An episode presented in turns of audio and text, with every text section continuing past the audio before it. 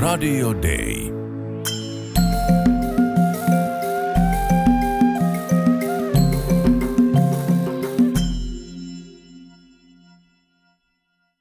Tervetuloa kuuntelemaan Kirkkomaailmalla ohjelmaa. Ohjelman tuottaa Suomen Lähetysseura ja minun nimeni on Virverissanen. Tämän päivän jaksossa keskustelemme kolonialismin ja lähetystyön suhteesta.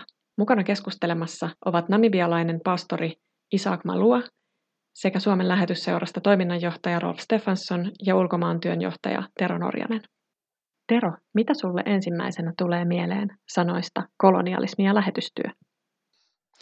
No tietysti ihan historian kirjoista niin se valitettava tosiasia, että noin yleisesti tiedetään, että länsimaat valloittivat Afrikan ja monet Aasian maat taloudellinen hyöty mielessä ja sitten lähetystyöntekijät seurasivat perässä tuoden sitten länsimaista kristinuskoa.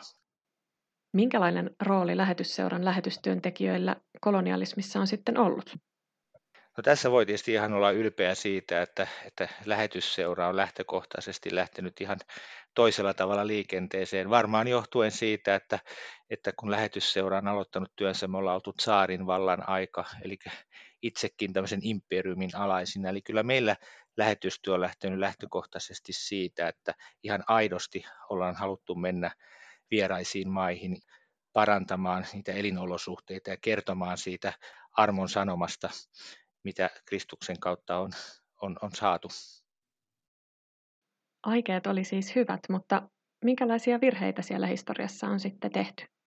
Esimerkiksi Ampomaalla niin nähtiin, minkälaisia heimoriitoja oli ja minkälaisia ongelmia oli, mutta se ongelma tietysti oli siinä, että kun lähetystyöntekijät tietysti tunsivat parhaiten sen oman kontekstin, oman kulttuurinsa, niin se ajatus sitten, että siirretään se sellaisenaan sitten paikallisille, niin siinä se virhe on, että esimerkiksi on tiedostettu esimerkiksi se, että paikallinen musiikki katsottiin pakanalliseksi, niin sitten vähitellen sitten tietysti vietiin sitä suomalaista ja länsimaalaista virsiperinnettä.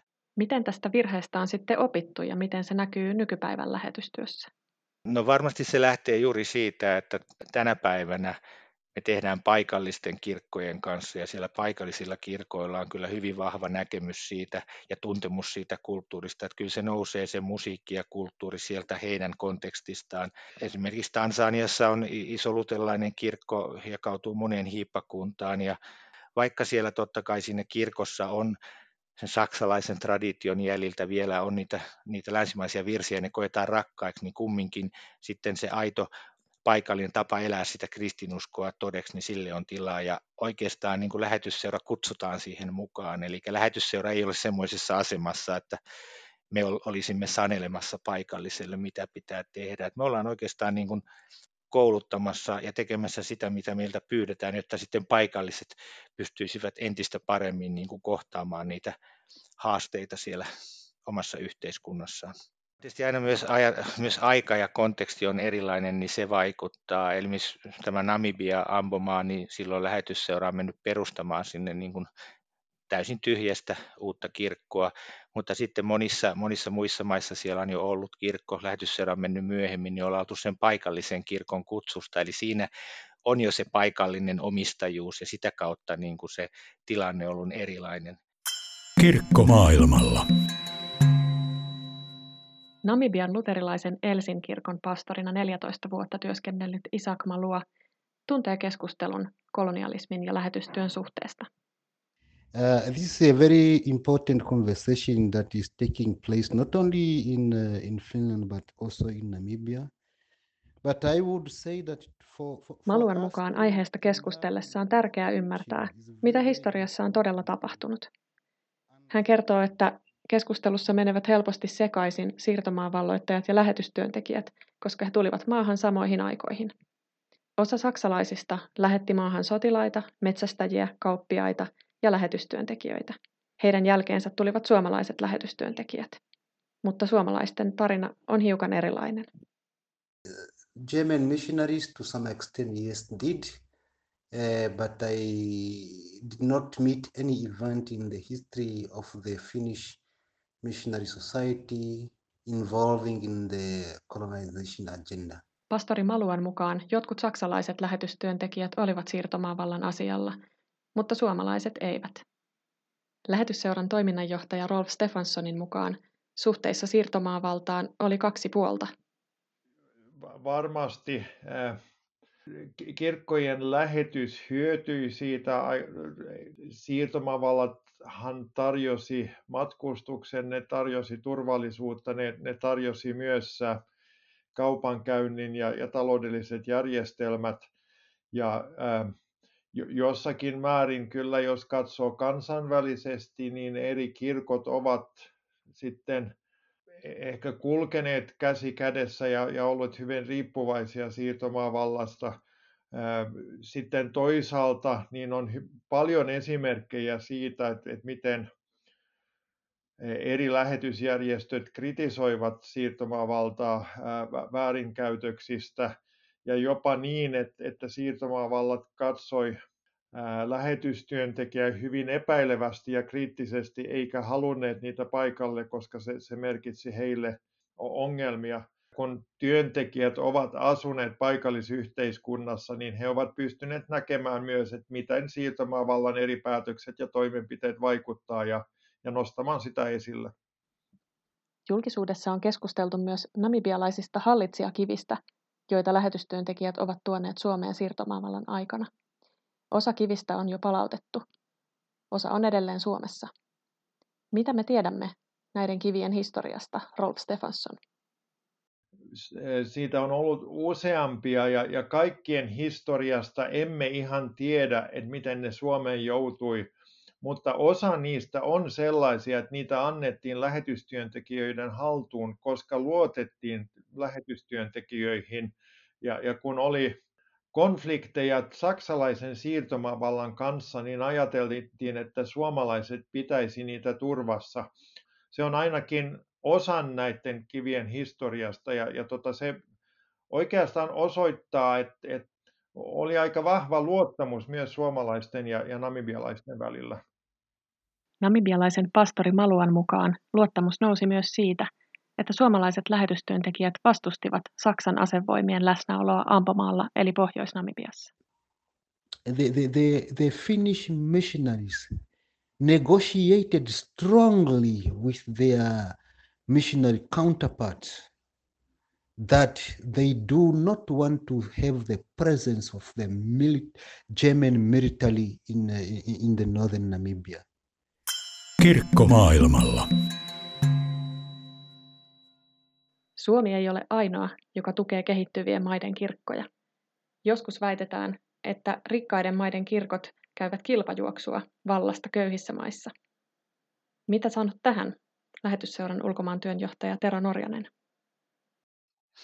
No, tässäkin on mun mielestä opittu hienosti, että ennen vanhaa oli ehkä tätä, että kansallinen lähetysjärjestö perusti niin kuin sitten sen oman järjestön traditiosta sitten kirkkoa. Ja tämä näkyy esimerkiksi jossain Taiwanilla, jossa on useampi luterilainen kirkko, yksi on suomalaisten lähetystyön tuloksena syntynyt, toinen on norjalaisten, kolmas amerikkalaisten, mutta sielläkin tullaan nykyään yhteen sitten tämmöisessä Shinshun luterilaisessa seminaarissa. Ja tämä on niin kuin Tansaniassa, Taimaassa, kaikissa näissä maissa kumminkin esimerkiksi luterilaiset järjestöt niin on koordinoi aika hyvin, että on ihan tämmöisiä säännöllisiä kokouksia, jossa jokainen järjestö kertoo omista tavoitteistaan ja sitten yhdessä myös kerrotaan, että mihin ollaan rahoittamassa ja mitä tukemassa ja miten sitä yhteistä voitaisiin tukea sitä kirkon yhteistä näkyä.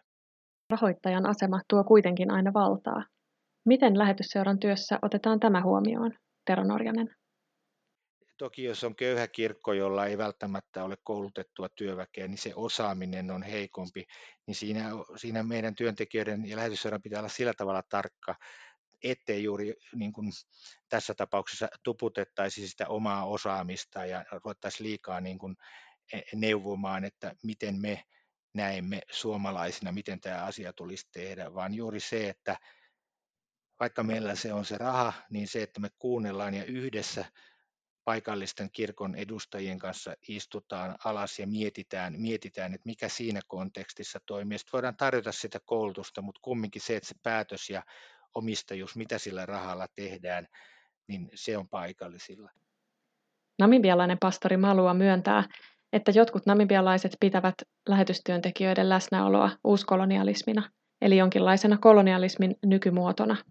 Hän sanoo, että tällainen käsitys perustuu väärinymmärrykseen koko lähetystyön historiasta.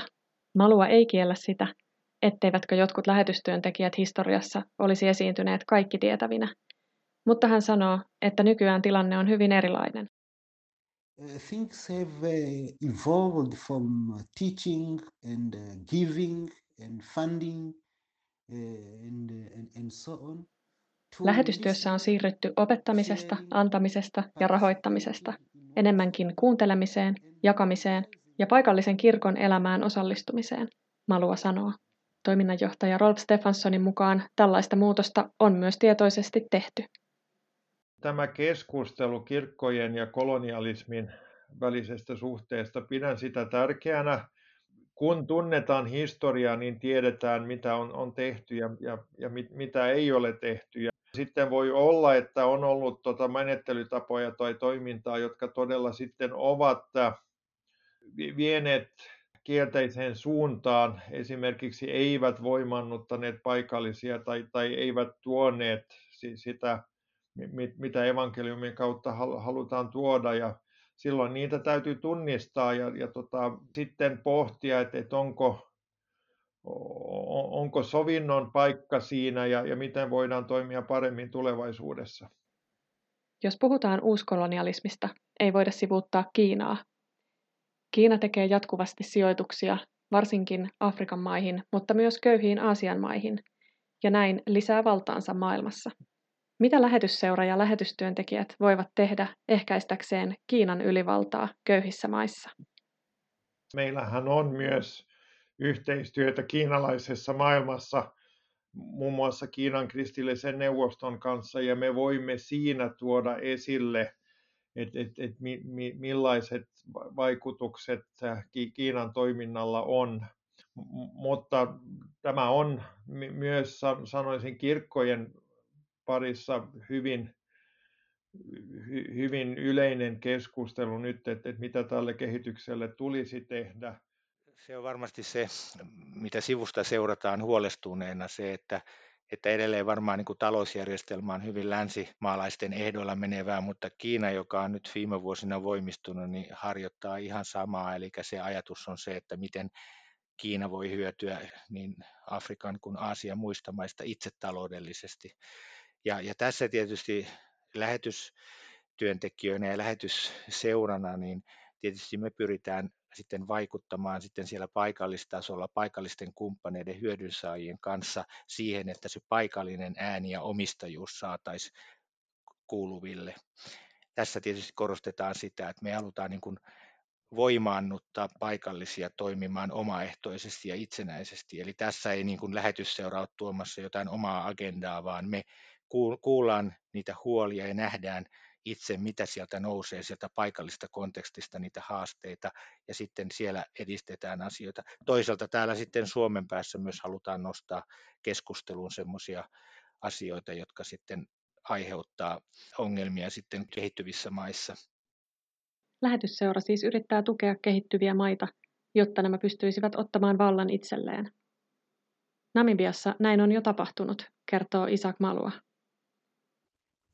It's my view that the ownership of the activities of the church, it's falling in the hands of the locals. Luterilaisen Elsin-kirkon työ Namibiassa on siirtynyt yhteisymmärryksessä ulkomaalaisilta paikallisten käsiin. Tämä kaikki on vaatinut paikallista kasvua niin koulutustasossa kuin taloudessa. Malua painottaa monta kertaa haastattelun aikana sitä, että aina kun puhutaan lähetystyön ja kolonialismin suhteesta, niin pitää varmistaa, tietävätkö keskustelijat sekä kolonialismin että lähetystyön historiaa, ja onko tiedossa, millaisia sopimuksia paikalliset kirkot, kuninkaat ja järjestöt ovat tehneet. Tässä Kirkkomaailmalla ohjelman jaksossa ilmiötä taustoittivat namibialainen pastori Isak Malua, lähetysseuran toiminnanjohtaja Rolf Stefansson sekä lähetysseuran ulkomaantyön johtaja Tero Norjanen. Minun nimeni on Virverissanen. Kiitos kun kuuntelit.